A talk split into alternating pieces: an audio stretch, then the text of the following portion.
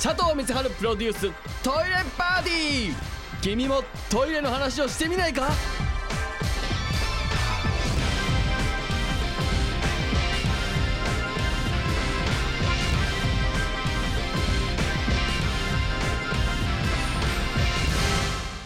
どうも佐藤光晴でございます。メールいただいてます。ラジオネームポスティング失敗。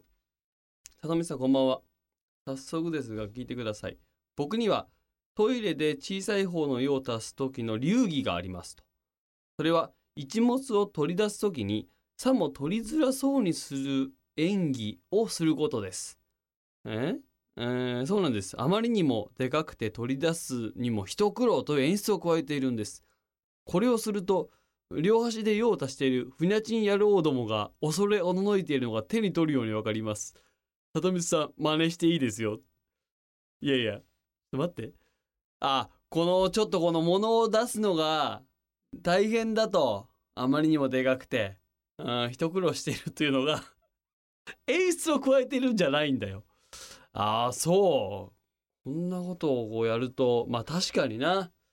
あのーなんつうの？これまあまあちょっと話が変わるかもしんないけどあれなんだろうね。あのさ何にもエロいこととか考えてないのに何にも考えてないのにギンギンな時あるね。あの時のさおしっこたらないよな。なんて言うんだろうねあれ。あのーもういやいや僕はそんなこと考えてないんですと。うん。なんであの脳とこの体が別次元にいる時あるなあれな。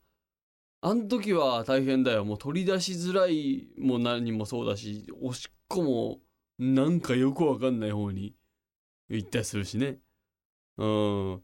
まあでも大きい人あまりにもでかくて一苦労。やっぱりさあの男としてはでっかい方が男としてかっこいいみたいのがなんかあるじゃん。でかい立派なものを持っている方が男としてはいいことだというイメージ。で全員に全員男子に限ってよ。まあなんとなくあるけどどうなんだろうね女性にとってみたらっていうのは。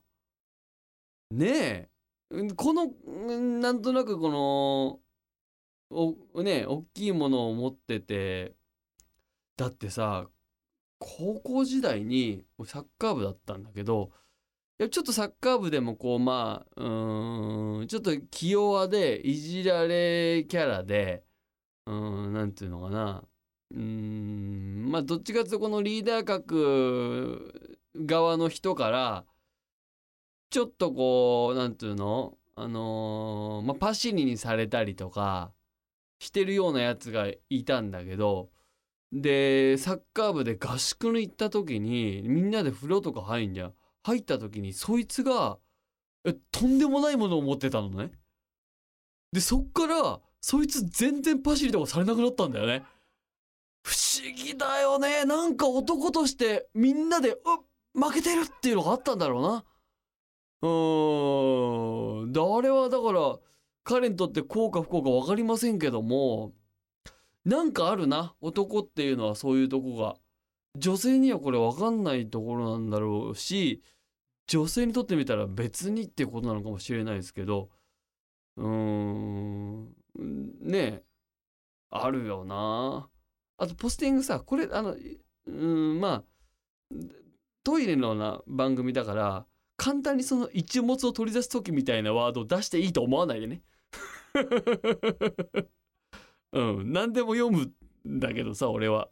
何でも読むは読むんだけどあんまりなトイレの番組だしさ3時半4時とは言えよ。うん一応言っとかないとさ。まあまあこれはじゃあちょっとリスナーの方でねうんちょっとやってみたい人はぜひ使ってみてください。えー、さも取りづらそうにする演技という演出ね。うん。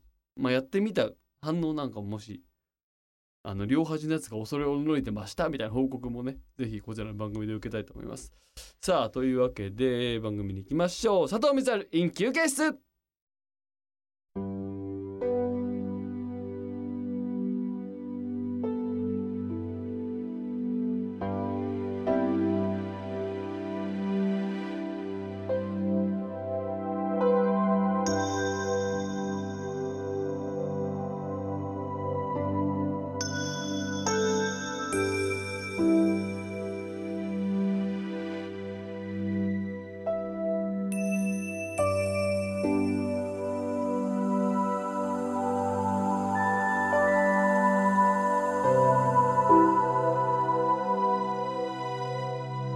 佐藤光晴プロデューストイレパーティー。君もトイレの話をしてみないか？